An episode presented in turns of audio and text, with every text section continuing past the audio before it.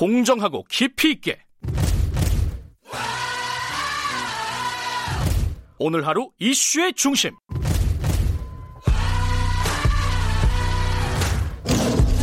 김경래의 최강 시사.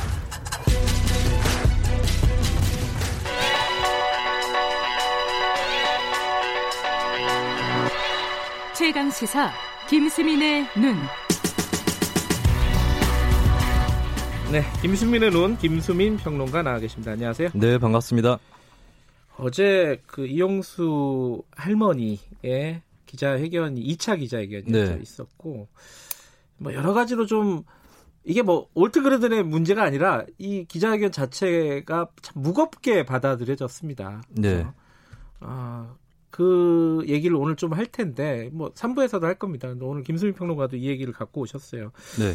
근데 좀 뭐랄까 더 불편한 얘기를 갖고 오셨습니다. 아, 저는 이제 이용수 운동가와 네. 정의기억연대 사이의 어떤 쟁점들 네. 이런 거에 대해서 일일이 뭐 풀기보다는 이번 사건에서 좀 명백하게 나타난 사회 현상, 음. 예, 거기에 깔려 있는 한국 사회 문화에 대해서 좀 짚고자 하는데요. 특히 이제 이견이 생겼을 때 동등하게 시민으로 대접을 하면서 토론을 하거나 뭐 때로는 비난할 수도 있겠습니다. 네. 근데 그런 태도가 아니라 상대방의 기억력을 도마에 올린다거나 음. 배후에 누가 있다거나 네. 어, 나이와 출신이라든지 이런 것들을 문제 삼는 이런 문화. 어제만 해도 기자회견에 무슨 곽상도 의원이 있었다라는 가짜 뉴스가. 빠르게 퍼지기도 저도 했었는데요. 엄청 찾아봤어요. 진짜 있었나 싶어가지고. 예, 그렇습니다. 어. 어떨 때는 피해자 중심주의라고 많이들 음. 얘기를 하는데 또 어떨 때는 피해자가 돌연 공격의 대상이 되는데 음. 한국 사회에서 피해자 그리고 할머니의 의미가 무엇인가 이런 얘기를 좀 해보겠습니다. 근데 할머니, 그러니까 저도 이용수 할머니라고 불렀고 아까 네. 아마 거의 대부분의 언론이 할머니라고 부르는 것 같습니다. 네, 뭐 어떤 데는 할머님이라고 부르기도 하지만 이게 어 뭐라고 불러야 되나요? 호칭을 할머니가 아니면 이게 저 같은 경우는 이용수 운동가, 활동가 이렇게 아, 부르는데요. 활동가나 네, 운동가. 본인 스스로가 여성 인권 운동가라고 칭하기도 했고 이 음, 피해자분들의 증언과 기억에서부터 위안부 운동이 출발하는 것입니다. 또 네. 그 이후로도 본인의 피해만 호소하는 것이 아니라 백방으로 네. 뛰어다니면서 이 활동을 해왔기 때문에 운동가라는 호칭이 가장 적절해 보입니다. 운동가. 그게 뭐 정체성으로 보면 맞, 맞겠네요. 할머니라는 건 되게 생물학적인 정체성이잖아요. 그죠? 네, 그 할머니라는 표현이 너무 이게 입에 익어서 그것을 제가 뭐 비난하고 싶진 않은데요. 근데 잘 생각해 보면은 네. 우리가 뭐 아저씨, 아줌마, 아가씨 이렇게 쓰지는 않죠. 공적인 자리에서 특히 예, 그렇습니다. 맞아요. 사실은 이제 뭐뭐뭐 씨 이게 가장 무난하고 맞는 어, 평등한 호칭이긴 사회에서 한데 쉽지 않아요. 한국 사회에서 예. 굉장히 쉽지가 않은 예. 것이고 나이 많은 분들을 이제 따로 무슨 옹 이렇게 부르긴 아. 하는데 왜 이제 유독 할아버지 이렇게는 잘 안 부르는데 할머니라고 부르는 것인가 이게 음. 굳이 여성이라는 것을 지칭해야 되느냐 음, 비슷한 표현으로는 여사가 있죠. 김여사, 이여사 뭐 네. 남사 이렇게 쓰진 않잖아요. 그래서 굳이 왜 여성 노인이라는 것을 부각시키려고 하는가 아. 여기에 대한 좀 문제 의식을 느낄 수밖에 없고 네. 네. 또 직책이나 직업을 붙일 것 같으면 운동가 이것이 가장 적절하다고 음. 볼수 있겠습니다. 아, 그 생각이 나네. 그 주진영 대표 있지 않습니까? 네. 그 저랑 인터뷰를 예전에 이제 정기적으로 했었는데 일주일에 한 번씩 자꾸 씨라고 부르라는 거예요. 아, 주진영 네. 씨라고 자기는 그 호칭이 제일 좋다고. 네네. 어, 제가 엄청 불편한 거예요. 나이도 많으신 분인데 저보다는 네네. 씨라고 주진영 씨 그러면은 댓글도 많이 달렸어요. 또 건방지게 어디다 씨냐. 아, 그렇죠. 네. 그죠.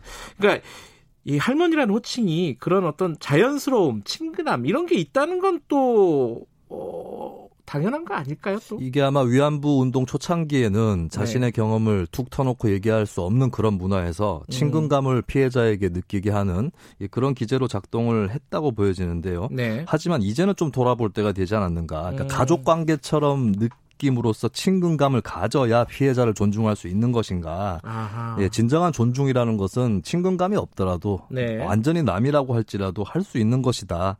예. 그리고 이제 이번에 드러나 있는 뭐 기억력에 문제가 있다느니 뭐 배후에 누가 있다느니 이런 얘기부터가 이제 좀 어, 동료 시민으로서 존중하지 않는 이 그런 음. 태도가 나타나 있는데 네. 여기에 또 피해자다움. 어, 저 사람 지금 피해자답지 못한데라고 하는 아. 예, 그런 코드도 같이 깔려 있는 거거든요. 예. 그렇다면 이제 친근감을 느끼게 하는 그런 어, 기제로는 부족한 예, 그런 상황이 오지 않았나 싶습니다. 그런 느낌이 있네요. 그러니까 어 저분은 혼자 뭐를 할 수 있는 분이 아니다라는 네. 누군가 도와드려야 되는 분이다. 네. 이런 게 기저에 깔려 있는 시각 들이 그렇습니다. 많이 보여요, 사실. 저도 약간 좀 네. 반성이 되기도 그리고 하고요. 이제 피해자에게 요구되었던 이러이러한 음. 모습일 것이다라는 것을 거스를 때에 음. 나타나는 예, 그런 현상들이 또 보이는 것이고 어제 기자회견은 새로운 사실이 특별히 제기되지는 않았는데. 예. 아마도 이제 그동안에 제기되었던 자신에 대한 좀 억울한 문제 제기들 음. 예, 그런 것들에 대한 반박이었던 것 같고 그리고 네. 미리 준비된 회견문을 읽지 않는 그 모습에서 나는 독자적인 하나의 사람이다. 음. 라는 선언을 했다라고 저는 읽었습니다. 그러니까 이게 가족처럼 친근하다는 핑계로 네. 어떤 어, 사회적인 한 주체로 인정을 안 한다는 거잖아요. 네. 이게 어디서부터 이런 일들이 벌어지는 걸까요?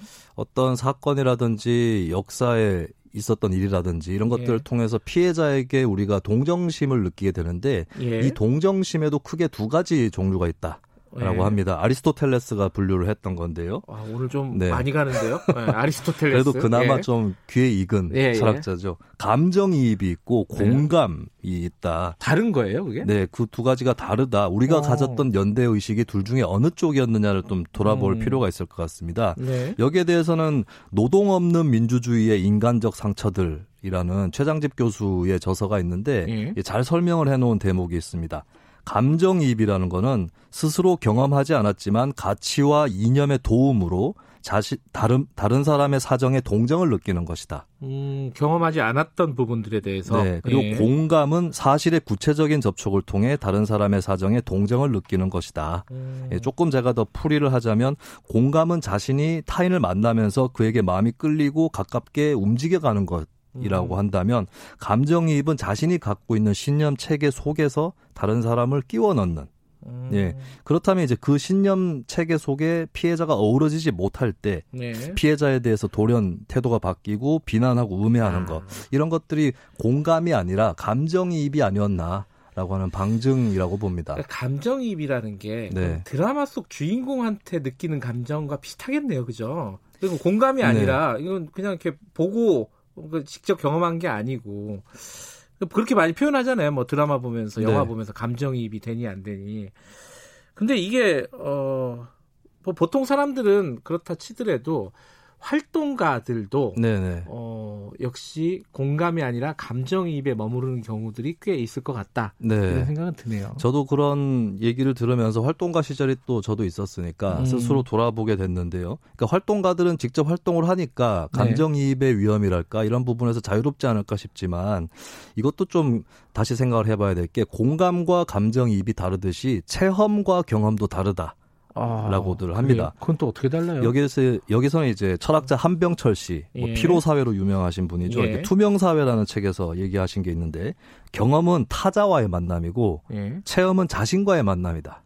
아, 라고 어렵네요. 하는 것이죠. 조금 풀어주세요. 조금 더. 예. 그러니까 이제 계속해서 어떤 경험을 하는데 보통 우리 사회 문화가 SNS도 그렇고 뭘 예. 자꾸 해봐요. 예. 해보는데 자꾸 자기 자신만 발견을 하는 겁니다. 아. 이런 문화가 좀 한국 사회에 되게 많이 보이는 것 같아요. 그만큼 이제 사람들이 좀 글쎄 어떤 일에 대해서 목마름을 느끼고 그리고 그 일을 통해서 타자를 만나기보다는 음. 아 내가 이랬지 나는 이런 사람이지라고 하는 것 그러니까 네. 자기 자신을 계속 느끼려고 하는 이 그런 현상들이 나타난다면 어떤 일을 하더라도 그것이 타자와의 만남으로서의 경험이 아니라 계속 자기 자신을 발견하는 체험에 머물게 될 것이다. 음. 예. 그렇다면 이제 이런 현상도 어떻게 보면 타인에게 보내는 그런 어, 행동들도 자기 자신을 채우지 못한 데서 나타나는 예, 그런. 공허함에서 나타나는 것이 아닌가. 결국에는 자신의 문제다라고 또 볼 수 있겠습니다. 얘기가 사실 할머니 거기로 시작을 했는데 네. 어, 굉장히 철학적인 내용으로 지금 흘러가고 있습니다. 예. 네.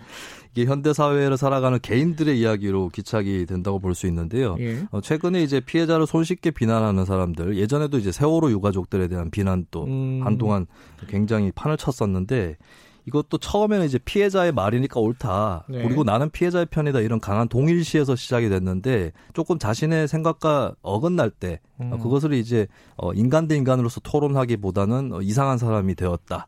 라는 음. 식으로 비난하는 예 그런 배신감 이런 것들이 결국에는 어, 자신이 안정적인 자아를 형성하지 못한 데서 나타나는 것이다. 음. 예, 조금 더 탐구를 해볼 주제겠지만은 어쨌든 한국 사회에서는 오히려 이제 내가 남과 다르다. 자각이다라고 하는 개인주의적 자각이 더 먼저 절실해 보이고 네. 예, 그 전제에서 출발을 해야 진정한 공감으로 사회 연대 의식을 만들 수 있을 거다 음. 이렇게 진단을 해봅니다. 그러니까 할머니의 기자회견을 보면서 아 사람이 변했네. 네, 혹은 막아왜그 위안부 피해자가 왜 저런 말을 하지? 음, 그렇게 생각을 하셨던 분이 있다면은 한 번쯤 오늘 말씀하신 네. 부분들을 더 되새겨 봐야겠네요. 이게 좀 어려워서 다시 듣기로 한 번 더 들어보세요.